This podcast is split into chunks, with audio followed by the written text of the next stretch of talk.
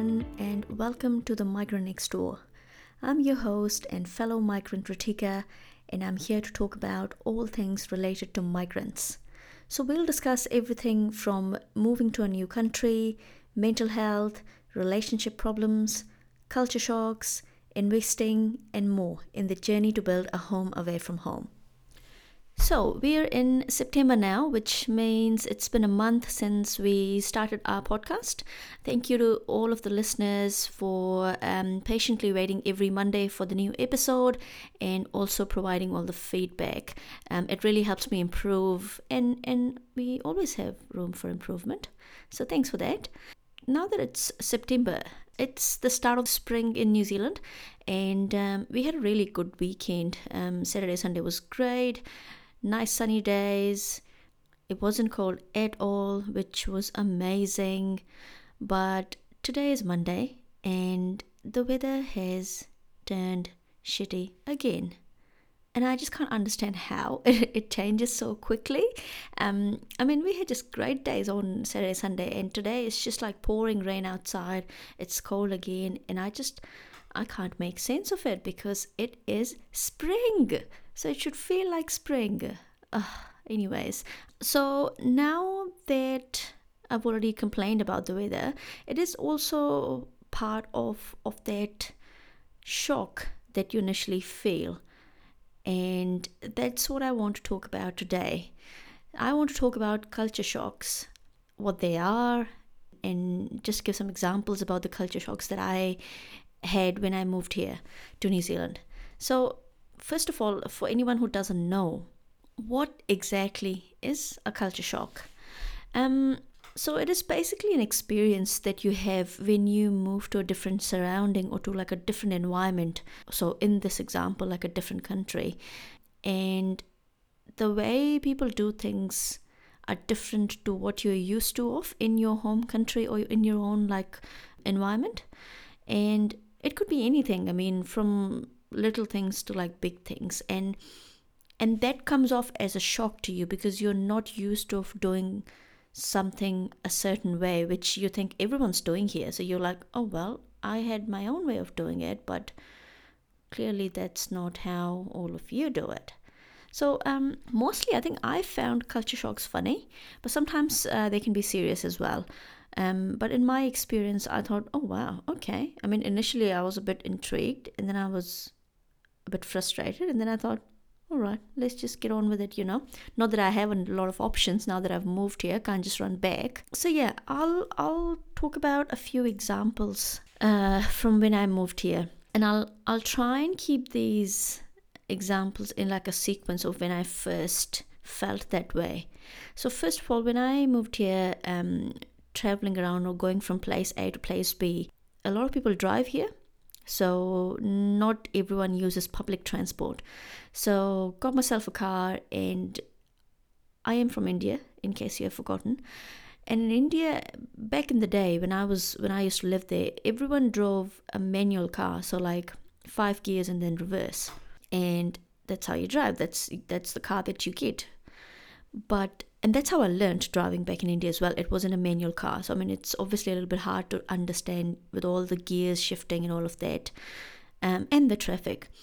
But, but when I came here, um, there were obviously manual cars, but there were also automatic cars, and automatic cars don't have like different gears. They just have like a drive gear, so you go forward. Then there's a reverse, so you you you go backwards, you reverse then there's a park. So when you you parked your car, you just put you just move the gear to park. And I think there's like a sport mode in a few cars. But that's it. So when you have to drive, you don't have to constantly shift gears from like one to two. If you accelerate, then like three, four. There's no clutch in these cars as well. So like, what do I do with my left foot? Like I don't know what. It's of no use now. Might as well just have one foot, you know. So when I first sat in an automatic car, I just I was like, oh my god, how hard is this thing? When it is actually really easy to drive an automatic car, you don't have to constantly have one hand on the gear because you're not really changing gears. But I was really scared of it, so I thought, nope, I'm just gonna go buy a manual car and we'll go with that. Um, and it went okay initially, I have to say. But then when I switched cars, I, I thought, well, it's so much more easy if I if I just buy an automatic car. I mean, how hard can it be? Um, so when I first drove an automatic, I just I was braking too hard because if you have a manual car, you'll obviously push the clutch and then slightly brake and the car comes to a stop. But over here, there's no clutch. So, so I would constantly put my left foot down to then find that there's no clutch and you know that panic starts to set in when you're in traffic so that did happen with me and it, I, have to say it was a big shock because um, i think now in india they they have automatic cars as well i'm not really sure but um, back when I was learning, there wasn't. Even if there were, they were not in our city. So I had no idea that something like an automatic car actually exists. But now that I've been driving automatic for a few years, it is so damn easy. Like, why would you buy a manual? Why? And and the best part is when you're driving an automatic, you can actually use your other hand to eat or drink or do whatever. You don't have to put that hand on the gear because you don't have to change gears. So yeah, that was number one, and um, I I kind of was frustrated initially, but then I got used to it, and then I realized, okay, that's actually easier than what I know or what I think is the right way to do something, which is driving cars.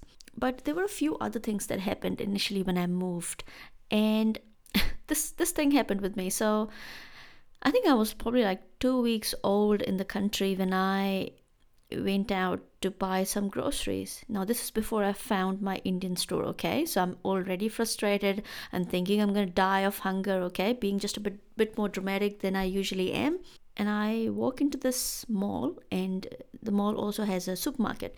So I walk in and I'm looking around all the shops, making my way to the supermarket, and I see these two guys, and they are bare feet so they don't have shoes on, or jandals, or slippers, or any slide ons, nothing. No socks.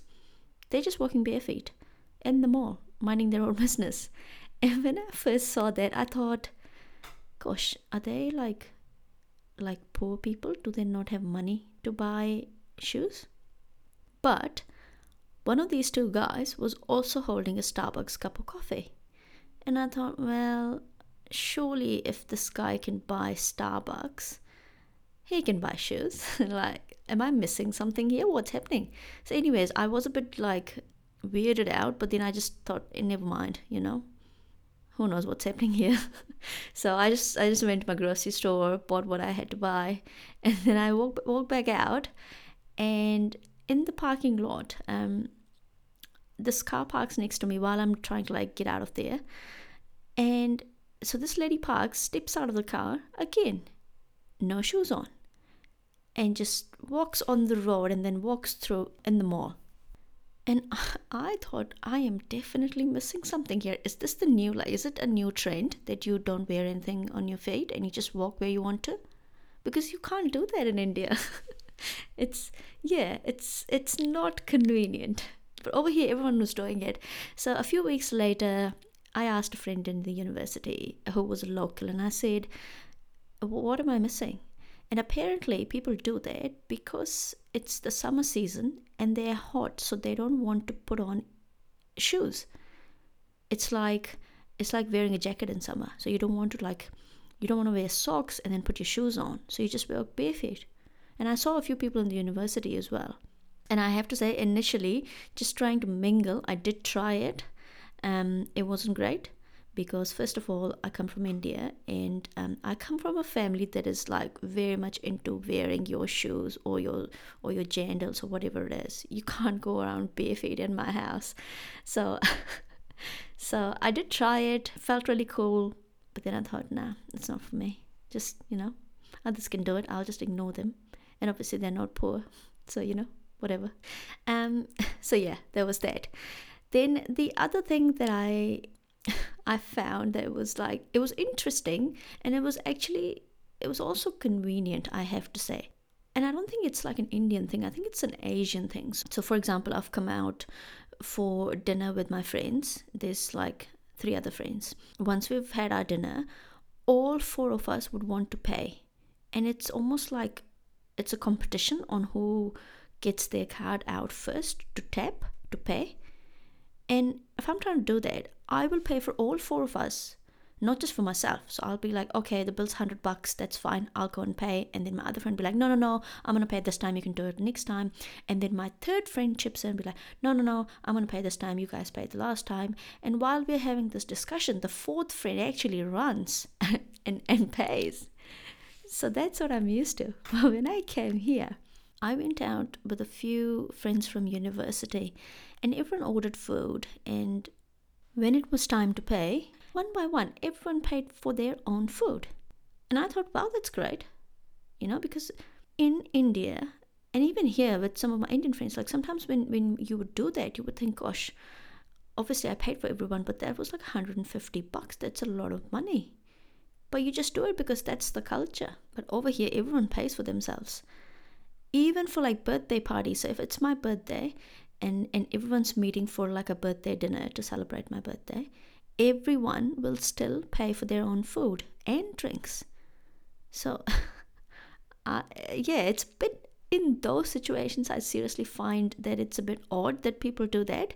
But otherwise, when you're just going out on like social dinners with friends or colleagues and everyone pays for their own food, I think it's really great because then you don't have to worry about, oh my God, who's going to pay? Oh my God, what if someone goes and pays for my food? So then now next time I have to really make sure that I pay for them and you can't you can't remember all these things.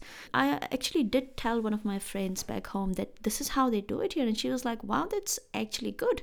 You don't have to worry about what others are eating or or what you'll have to pay for. Or what if someone goes and pays for your food? That's even worse. So yeah it, it works where it works but it doesn't it doesn't work where it doesn't work. Um, so yeah culture shocks are, are really I mean, they're part of your journey when you move overseas, but also they kind of give you this like the sense or this understanding of of what that culture is. And obviously, because it's different to you, that culture is a shock. But overall, once you understand it, I think it's it gets really better, and you sort of relate more to the people that you have around you. So, like friends or colleagues or whoever you're living with, you know, it's it just makes it really easy. I think. So yeah, the again i've got more examples you know i can keep going. So there's a few things when it comes to food. When you're having food in new zealand you will say let's have tea or it's time for tea. And if anyone says that to me i'll be like oh yeah sweet i'll have tea. Because i actually love the beverage tea. And i can drink tea anytime. So I was once at this friend's house and they were like, "Oh, let's have tea now," and it was like six o'clock in the in the evening, and I said, "Yeah, sure. That's the time I usually have tea. Might as well have a cup here." And then I step out into their like living room, and they've got like dinner on on the table, and they were trying to have dinner, and I said, "But you said tea," and they were like, "Yeah, tea, food." So, so yeah, tea is food. When someone says to you, it's six o'clock, let's have tea. They main, let's have dinner. It's six o'clock, let's have dinner. But then it also means afternoon tea. Afternoon tea means after your lunch, you'll have like a snack and a tea. And morning tea, which means again, just before lunch, you'll have, well, not just before lunch, but like before lunch, say around like 10 30, 11, you'll have like a little snack and a cup of coffee or tea. But all of this is called tea. Which, I mean, my stupid brain was like, gosh, let me have a cup of tea. But no, it's not just a cup of tea. You have to drink tea, but also eat your dinner at 6 p.m., which um, Asian countries, India including, we don't really eat dinner that early. It really is time for tea, not dinner. But yeah, anyways, I've, I've kind of adjusted to that now. There's also the thing with food. So if you um if you go out to a restaurant and you want to eat, say you go out to like an Indian restaurant, right? And then you tell the waiter who's taking your orders and you say, okay, can I please have um I don't know butter chicken, and can you make it hot? Which when I first heard that, I thought well, obviously, he's going to make it hot. He's not going to serve you cold butter chicken. Who does that? It's a restaurant. But that's not what they meant. When they asked for a hot butter chicken, they didn't mean temperature wise it should be hot. they meant spice wise so if you if you say i want hot butter chicken that means you want spicy butter chicken if you say medium butter chicken or mild butter chicken that's obviously understandable but the word hot is used to like say if the food is spicy or not but also temperature wise you'll say the same thing it's hot today it's 35 degrees but oh my gosh the food is hot which means the food is spicy not that the food is actually like temperature wise hot. And it took me such a long time to understand that. I was like, why are you calling this hot? Why are you not saying, I want spicy butter chicken? Actually, Indians do another thing. They go to restaurants and they don't just say, I want hot butter chicken. They will say, I want Indian hot, which means make it like my mom makes it. Put, put that chili into it, dude. yeah, that's the four types of um, spice levels that you can get medium, mild, hot and Indian hot. Okay, suit yourself. Um, and then there was this other example with the accent. There's obviously every country has different accent um, for the English language, but what Kiwis do here is they pronounce e as an i in quite a few words. So if you wanted a pen from me, a pen to write, you will say, "Can I please have a pen?" which sounds like P I N.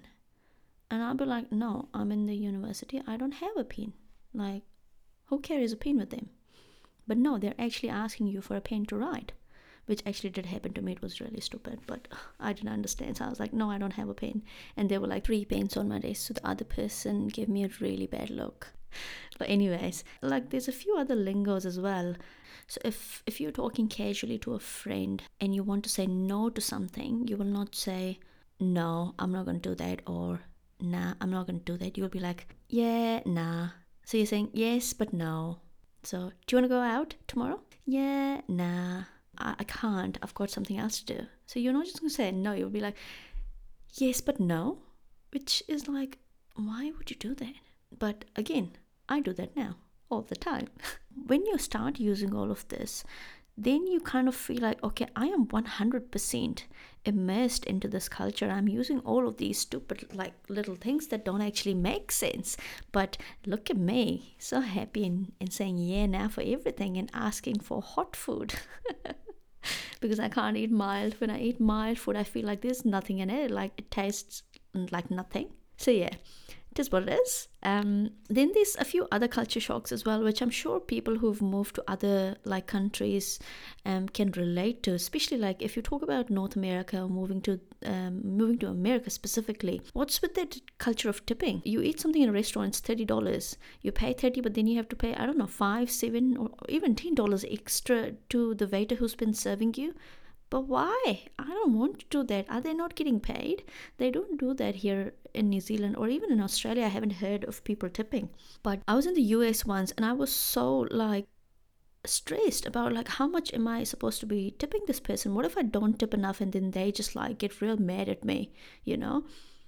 And then also with Americans driving on the other side of the road, or shall I say, Americans driving on the wrong side of the road. And what's what's with your miles and Fahrenheit? I don't know what 100 Fahrenheit is, okay? Just tell me in degrees. I don't know. So there's I think a lot of things in like every country which which is probably different. And when you first move there, you you are like, gosh, what is happening? Because when you're new, for I think the first few weeks, you're like super happy, excited. You see all these new things happening, and you're like, wow. But then a few weeks down the line, you're just like, well, I didn't expect this to happen. And like no one told me it was going to happen this way. And it's all that like frustration kicks in, and you're just like, gosh, why did I make this decision? Like, I should have researched about all these things before I moved here. And then I think I think there's like steps to it, and like step number three, which usually happens after six months, is is when you adapt, and you're like, okay, so now instead of saying no, I'm just gonna say yeah now and then i think it's like grief you know you know how there's like different stages of grief? I think there's different stages of culture shock as well. Um, the four, fourth stage is the acceptance stage where you basically go that's how it's done. When you're ordering food in an indian restaurant you will say, I need hot food. What else is there to say? And you've actually forgotten what you thought when you first moved. Because by that time, you've like totally accepted it, you're part of it, and you're like, yes, I'm a Kiwi, or I'm an American now, or whatever. But I think there's definitely stages to it. And all of this kind of adds to your experience or or shaping or like changing your personality a little bit because at the end of the day we've moved there's going to be things that'll be done differently and you do have like a list of things to do and how you'll do it. You've done the research of how you'll do it but your research applies to the country you're coming from not to the country you're moving to. So i think there's there's definitely emotions that run high and we i think probably just need to control the emotions and just go with the flow. I think what's really helped me is that i've been open to things. I've been open to doing things a different way or even trying new things. So if that helps you i think you should give it a try. With this we have come to the end of our episode if you like it, please give us some feedback. If you don't like it, also please give us some feedback. That feedback is really important and it helps to improve us. Follow us on social media on Facebook and Instagram. We are at the Migrant Next Door, and on Twitter, it's at Migrant Next Door. And apart from that, if you do want to keep updated, Subscribe to the podcast on Spotify, Apple Podcasts, and any other place that you go to to listen to your podcast. I will be back next week. So, till then, take care and stay safe. Bye.